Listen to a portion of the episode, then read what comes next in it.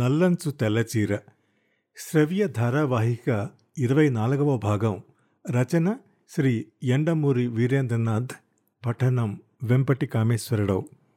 Congrats Raviteja, ఇన్నాళ్ళకి మళ్ళీ నీకు ఆయుధం దొరికింది. తక్కువ ఆదాయం కలవాళ్ళకే కాక రోజుకో చీర మార్చే వారికి కూడా ఈ ఫ్యాషన్స్ నచ్చటం అదృష్టం.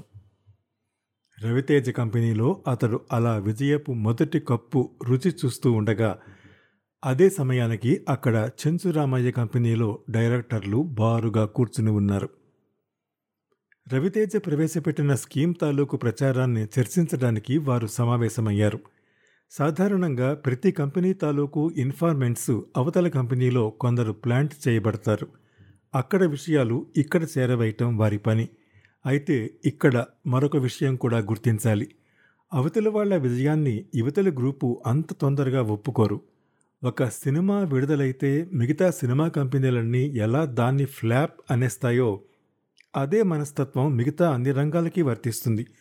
అటువంటి పరిస్థితుల్లోనే రవితేజ సాధించిన ఈ విజయాన్ని చెంచురామయ్య వెంటనే ఒప్పుకోలేకపోయాడు. రెండు రోజుల్లో లక్షా యాభై వేలకు ఆర్డర్లు ఏమిటి, మరొకసారి సరిగ్గా కనుక్కున్నామని పంపాడు. రవితేజ పూర్తిగా పడిపోవటానికి ఇంకెంతో సమయం లేదని అతడి నమ్మకం. ఇటువైపు రవితేజ ఎవరికీ ఆలోచించడానికి టైం ఇవ్వలేదు. ఈ కెరటపు తాకిడి నుంచి ఇంకా చేరుకోకముందే వాళ్ళని వెల్లువలో ముంచెయ్యాలన్నది అతడి ఆలోచన. ఆంధ్రదేశంలో సఫలమైన ఈ ప్రయోగాన్ని దేశమంతా విస్తరించాలని అతడి కోరిక. అయితే అది ఎప్పుడో కాకుండా అవతలి వారికి ఊపిరి తిరిగే లోపలే జరగాలని అతడి వాంఛ. ముందు అనుకున్నట్టు దీనికోసం ఎనభై ఐదు లక్షలు కేటాయించడం జరిగింది. కేటాయించడమైతే జరిగింది, కానీ క్యాష్ ఇన్ఫ్లో కావాలి. ఇంతకన్నా పెద్ద సమస్య మరొకటి ఉంది. దేశం అన్ని వైపుల నుంచి ఒక్కసారిగా ఈ చీరల కోసం తాకడి ఏర్పడితే దాదాపు కోటి చీరల్ని ఒకటి రెండు నెలల్లోగా సప్లై చేయాల్సి ఉంటుంది. అన్ని వనరులు సమకూర్చుకోవాలంటే యుద్ధ ప్రాతిపదిక మీద పనులు చేయవలసి ఉంటుంది. దీనికోసం ఎంత లేదన్నా మరొక కోటి రూపాయలు కేటాయించాలి. రవితేజ వెనక్కి తగ్గదలుచుకోలేదు. పాలియెస్టర్ విభాగాన్ని సంవత్సరం పాటు లీజుకు ఇవ్వాలనుకున్నాడు. దానికి రాయల్టీగా రెండు కోట్ల రూపాయలను ఇవ్వడానికి అవతలి కంపెనీ సిద్ధంగా ఉంది. ఒక చిన్న కంపెనీ అది, వీరికి ఏ విధంగానూ పోటీ కాదు. రవితేజ అంచనా ప్రకారం ఈ జనతా చీరల తాకిడి ఇంత ఉధృతంగా మరో సంవత్సరం పాటు ఉంటుంది. ఆ తర్వాత ఆ వ్యాపారం కూడా మళ్ళీ మామూలు గాడిలో పడిపోతుంది. కాబట్టి సంవత్సరం పాటు పాలియెస్టర్ విభాగాన్ని ఇంకొకరికి లీజుకి ఇవ్వడంలో నష్టమేమీ లేదు. ఈ జనతా చీరల వల్ల కొన్ని లక్షల మందికి పని దొరుకుతుంది. పైగా ప్రియంవద మాటలు అతని మనసులో లోతుగా నాటుకుపోయాయి. ఎన్నో కింది తరగతి కుటుంబాలకి సహాయం చేసినట్టు అవుతుంది. మరింత అందమైన చీరలు చౌక ధరకి. ఎప్పుడూ లాభాలు వ్యాపారము ఇదేనా? కొన్ని లక్షల మందికి ఉపాధి కల్పన, కొన్ని కోట్ల మందికి ఆనందం. మనిషిగా పుట్టినందుకు ఆ మాత్రం బాధ్యత లేదా? దీనివల్ల కంపెనీకి కూడా నష్టం ఏమీ లేదు. కేవలం ఒక లైన్లో వ్యాపారం తగ్గించి మరొక లైన్లోకి వెళ్ళడమే. అయితే రవితేజ టెక్స్టైల్స్ డైరెక్టర్లు కొంతమంది అలా ఆలోచించలేదు. అన్ని విభాగాల్లోకి పాలియెస్టర్లోనే ఎక్కువ లాభాలున్నాయి. ప్రజలు ఎంత ధరకైనా ఈ చీరల్ని కొంటారు. జనతా చీరల్లో చీరకి ఐదు రూపాయలన్నా లాభం ఉండదు. ఇంతమంది షాపుల వాళ్ళని కాదని ఇంత శ్రమపడి కోట్ల కొద్దీ చీరలు తయారు చేసి ఇంత పెట్టుబడి పెట్టి జనతా చీరలు అమ్మటం దేనికి? కేవలం చీరకి ఐదు రూపాయల లాభం కోసమా? కొద్ది చీరలైనా ఖరీదైన చీరలు తయారు చేసుకుంటే చీరకి ఐదు వందల చొప్పున లాభం ఉంటుంది. వంద జనతా చీరలు అమ్మటం కన్నా ఒక ఖరీదైన చీర అమ్మటం లాభదాయకం. సాయంత్రానికి ఒక డైరెక్టరు ఎక్స్ట్రాడినరీ మీటింగ్కి నోటీస్ ఇచ్చాడు. యాభై సంవత్సరాల కంపెనీ చరిత్రలో అదే ఆ రకం మొట్టమొదటి మీటింగ్. రవితేజ మానసికంగా బాగా కృంగిపోయాడు. ఒక మంచి పనికి కూడా ఎన్ని అడ్డంకులు, అది తనవారి నుంచి. డబ్బు సంపాదిస్తున్నంతకాలం ఎంతో ఆత్మీయంగా ఉన్నవారు పరిస్థితి కాస్త ఎదురు తిరిగేసరికి ఎలా మారిపోతారో అతనికి స్పష్టమైంది. పదిన్నరకి మీటింగు. రాజీనామా ఉత్తరాన్ని జేబులో పెట్టుకుని అతడు ఇంటి నుంచి బయలుదేరాడు. అరగంట తర్వాత మీటింగ్ ప్రారంభమైంది. నోటీస్ ఇచ్చిన డైరెక్టరు తన అభ్యంతరాన్ని బోర్డు ముందు ఉంచాడు.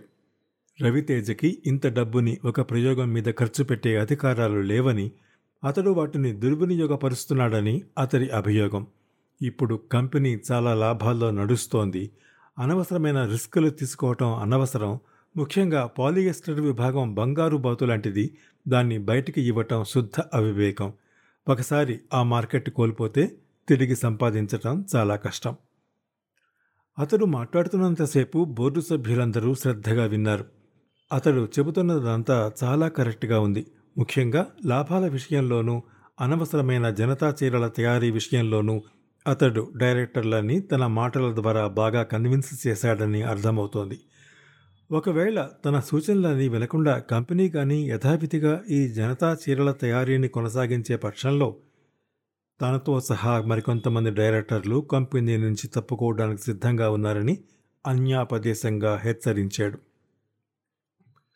అతడికి ఆ కంపెనీలో పెద్దగా వాటా లేదు, కానీ తన మాటలతో మిగతా వారిని బాగా ప్రభావితం చేశాడని అర్థమవుతోంది. తను కంపెనీ నుంచి వెళ్ళిపోతానని అనటం కూడా కేవలం బెదిరింపే. వెళ్ళిపోవటం వల్ల అతడికే నష్టం, కానీ కంపెనీకి ఏమీ లేదు. కేవలం అవతలి వారి సైకాలజీ మీద ఆడుకుంటున్నాడంతే. రవితేజ అతడి వైపు సూటిగా చూశాడు. ఇలాంటి వాళ్ళు ప్రతి గ్రూపులోనూ ఒకరో ఇద్దరో ఉంటారు. సాధారణంగా ట్రేడ్ యూనియన్స్లో రెండు వర్గాలుంటే అందులో మైనారిటీ గ్రూపులో ఎక్కువ కనబడుతూ ఉంటారు. ప్రతిపక్షంలోనూ అసెంబ్లీలోనూ కూడా ఉంటారు. వీరేమీ ప్రొడక్టివ్ పని చేయరు, కేవలం తమ వాదనల ద్వారా అవతల వారిని ఆకర్షిస్తారు. సాధారణంగా వీరివి వితండవాదాల్లాగా ఉంటాయి, అయినా చాలా బలంగా అవతలి వారిని తమ వైపు తిప్పుకుంటారు. ప్రస్తుతం బోర్డు డైరెక్టర్లందరూ ఆ ప్రభావంలో ఉన్నారు. కంపెనీ సజావుగా నడిచిపోతున్నప్పుడు నిజంగా ఎందుకు రిస్క్ తీసుకోవటం అన్న ఆలోచన వారిలోనూ అంకురించింది. మీటింగ్ లంచ్ కోసం వాయిదా వేయబడింది. లంచ్లో శర్మ, రవి దూరంగా నిలబడి మాట్లాడుకుంటున్నారు. నేను ఎటువంటి పరిస్థితుల్లోనూ నా నిర్ణయం నుంచి దిగిరాను. ఈ పథకాన్ని మిగతా డైరెక్టర్లు ఒప్పుకోకపోతే నేను ఈ పదవిలో ఉండను, అంతే. రవితేజ అనధికారికంగా శర్మకి తన మనసులో మాట చెప్పాడు. అతడు రాజీనామా ఉత్తరం జేబులో పెట్టుకుని వచ్చాడు. నా భార్యకి నాకు పొద్దున్నంతా ఇదే చర్చ ఇంట్లో జరిగింది అన్నాడు శర్మ. అకస్మాత్తుగా వచ్చిన ఆమె ప్రసక్తితో రవితేజ అప్రతిభుడయ్యాడు. శర్మ చెప్పుకుపోతున్నాడు, ఆవిడ నిన్నే సపోర్ట్ చేసింది. ఇక నా విషయమంటారా? అందరూ డైరెక్టర్లు ఏం చెబితే నా ఓటు అటే. రవితేజ అతడి మాటలు వినడం లేదు. ఆమె గుర్తుకు రాగానే స్తబ్దమై ఉన్న నీటి నుంచి తరంగాల్లా జ్ఞాపకాలు లేచాయి. ఏమిటి, నేను చెప్పేది వింటున్నావా? అతడు తేరుకుని చెప్పండి అన్నాడు. ఏమీ లేదు, నేను ఎటూ నిర్ణయించుకోలేకపోతున్నాను. అందరూ ఏం చేస్తే నేను అదే. అంతలో ప్యూన్ వచ్చి రవికి ఫోన్ వచ్చిందని చెప్పాడు. అతడు వెళ్ళి ఫోన్ అందుకున్నాడు. మిగతా డైరెక్టర్లందరూ తిరిగి సమావేశం అవడం కోసం బోర్డు రూములోకి వెళ్తున్నారు. మాధవి దగ్గర నుంచి ఫోన్. ఏమిటి, ఏవో చౌక రకం చీరలని కంపెనీని ముంచేస్తున్నట్ట అంది. అప్పుడే నీకెవరు చెప్పారు? పూర్ణచంద్రరావు గారి భార్య. పూర్ణచంద్రరావు అంటే పొద్దున్న మీటింగులో ఈ కొత్త స్కీమ్కి వ్యతిరేకంగా మాట్లాడిన ఆయన. అప్పుడే అది ఇంటి వరకు పాకిందన్నమాట. ఏం మాట్లాడరే? ఏం మాట్లాడను? ఎవరికీ లేనిది మీకెందుకు? మామూలుగా ఉండరాదు. అందరూ మామూలుగా ఉంటే ప్రపంచం ఇలా ఉండదు మనసులో అనుకున్నాడు. ఇప్పుడే చెప్తున్నాను, వాళ్లతో గొడవలు పెట్టుకోకండి. ఉన్న దాంట్లో సరిపెట్టుకోవచ్చు, కానీ కొత్త కొత్త ఐడియాలు పథకాలు మనకొద్దు. రవితేజ కూడా అదే స్వరంతో, నేను కూడా ఇప్పుడే చెప్తున్నాను, ఇంకెప్పుడు ఇలా ఆఫీసుకు ఫోన్ చేయొద్దు. అంతేకాదు, ఆ పూర్ణచంద్రరావు భార్యకు కూడా చెప్పు, భర్తల వ్యవహారాల్లో భార్యలు జోక్యం చేసుకుని ఉచిత సలహా ఇవ్వటం అంత మంచిది కాదని అంటూ మాధవి ఇంకా ఏదో అటునుంచి అనబోతూ ఉండగా ఫోన్ పెట్టేశాడు. ఫోన్ పెట్టేస్తూ ఉండగా కనిపించింది ఆఫీసు ఫైళ్ల నడుమ తన కుర్చీ ఎదురుగా బల్ల మీద గులాబీ రంగు కవరు. అతడికి అది గుర్తే, ఆ చేతి వ్రాత కూడా తెలుసు. ఇప్పటికీ తనని వెంటాడి వేటాడుతున్న ఉత్తరం తాలూకు చేతి వ్రాత, తనని దాదాపు పిచ్చివాణ్ణి చేసిన చేతి వ్రాత. గుండె వేగంగా కొట్టుకుంటుంటే చప్పున ఆ కవర్ అందుకున్నాడు. అది అక్కడికి ఎవరు తెచ్చిపెట్టారు అని కూడా అడిగే ప్రయత్నం చేయలేదు. కవర్ చింపుతూ ఉంటే శర్మ మాటలు గుర్తుకొచ్చాయి. నా భార్యకి నాకు పొద్దున్న ఇంట్లో ఇదే చర్చ జరిగింది అన్న వాక్యాలు. ఈ లోపులో అతను కవర్లో కాగితం బయటకు తీశాడు. ఐదారు వాక్యాలున్నాయి, అందులో గుండ్రటి అక్షరాలు. ఆమె మళ్ళీ ఎక్కడికైనా రమ్మంటుందేమో, మొదట కొద్దిగా బింకం చూపించాలి వగైరా ఆలోచనలతో చదవటం మొదలుపెట్టిన అతడు అందులో ఉన్నది చూసి ఆశ్చర్యపోయాడు. రిస్క్ అని హెడ్డింగ్ ఉంది. రిస్క్, నవ్వటంలో మూర్ఖత్వాన్ని బయటపెట్టే రిస్క్ ఉంది, ఏడవడంలో బలహీనత బయటపడే రిస్క్ ఉంది, మరొకరిని కలుసుకోవటంలో ఇన్వాల్వ్మెంట్ రిస్క్, సరదాగా కబుర్లు చెప్పడంలో మన మనసు బయటపెట్టే రిస్క్, ప్రేమించటంలో తిరిగి ప్రేమింపబడకుండా ఉండే రిస్క్, బతకటంలో చావు రిస్క్, ఆశలో నిరాశ రిస్క్, ప్రయత్నంలోనే ఓటమి రిస్క్. అలా అని ఏమాత్రం రిస్క్ చేయని, తీసుకొని తీసుకోలేని మగవాడు ఏమీ చేయడు, చేయలేడు. అతడికి బాధలు ఉండకపోవచ్చు, కానీ గెలుపు ద్వారా లభించే ఆనందం కూడా ఉండదు. దాదాపు మూడు నాలుగు సార్లు ఆ వాక్యాన్ని చదువుకున్నాడు రవి. అతడి పెదాల మీద చిరునవ్వు వెలిసింది. దాన్ని మడిచి జేబులో పెట్టుకుని అలాగే బోర్డు రూంలోకి నడిచాడు. లంచ్ తర్వాయి భాగం కార్యక్రమంలో పాల్గొనడానికి జేబులో ఆ కాగితం పెట్టుకుంటూ ఉండగా అంతకు ముందున్న రాజీనామా ఉత్తరం చేతికి తగిలింది. దాన్ని బయటకు తీసి చివర్లో మరో వాక్యం రాశాడు. నేను మరో కంపెనీలో చేరడానికి దయచేసి అనుమతి ఇవ్వగలరు.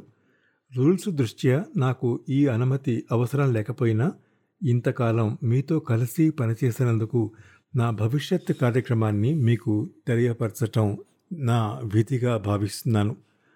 అతడు బోర్డు రూంలోకి ప్రవేశించబోతూ గుమ్మం దగ్గర ఆగాడు. అప్పుడే వరండాలోంచి వస్తూ మరో డైరెక్టర్ కనబడ్డాడు. సేల్స్ మేనేజరు తన గదిలోకి వచ్చి లక్షా యాభై వేలకు చీరల ఆర్డర్లు వచ్చాయని చెప్పినప్పుడు మీద కాఫీ వెలకబోసుకున్న డైరెక్టర్ ఆయన. ఏమిటి ఇక్కడ నిలబడ్డారు అని రవితేజని అడిగాడు. ఆయన్ని దూరం నుంచే చూసే రవితేజ జేబులోంచి కాగితం తీసి చదువుతున్నట్టు నిలబడ్డాడు. ఆయన ప్రశ్నకి అప్పుడే ఆయన్ని చూసినట్టు తలెత్తి, ఏం లేదు, టైపిస్ట్కి ఇచ్చే ముందు ఏమైనా తప్పులు ఈ ఉత్తరంలో ఉన్నాయేమో అని చూస్తున్నాను అన్నాడు. ఉత్తరం ఏమిటి, చదవండి అంటూ రాజీనామా పత్రాన్ని ఆయనకిచ్చాడు. చదువుతూ ఆయన మొహంలో మారుతున్న భావాల్ని గమనించాడు. చదవటం పూర్తి చేసి ఆయన తలెత్తగానే, ఇలా వ్రాయటంలో తప్పులేదుగా అన్నాడు ఆయనకి పెద్దరికాన్ని ఆపాదిస్తూ. ఇదేమిటి అన్నాడు ఆయన అయోమయంగా. దీనికి మేము ససేమిరా ఒప్పుకోం. నా మాట కంపెనీ ఒప్పుకోని పక్షంలో నేనిక డైరెక్టర్గా ఈ కంపెనీ వ్యవహారాలు నడపటం అనవసరం. ఈరోజు అవసరం వస్తే ఇచ్చేద్దామని దీన్ని తయారు చేసి ఉంచాను. ఆఫ్కోర్స్ దీన్ని అందజేసే అవసరం వస్తుంది అనుకోను, కానీ ఏమో ఎవరు చెప్పగలరు. నేను చెప్పిన పథకం డైరెక్టర్లకి నచ్చకపోతే తొలగిపోవటమే మంచిది కదా. మీరు వెళ్ళండి, నేను దీన్ని టైప్కి చూస్తాను అని మరి ఆయన ఆలోచించుకోవడానికి సమయం ఇవ్వకుండా దాన్ని తీసుకుని టైపింగ్ సెక్షన్ వరకు వెళ్ళాడు. ఆ తర్వాత ఏం జరిగింది ఇరవై ఐదవ భాగాల్లో వింటారు. అంతవరకు సెలవు. నమస్కారం.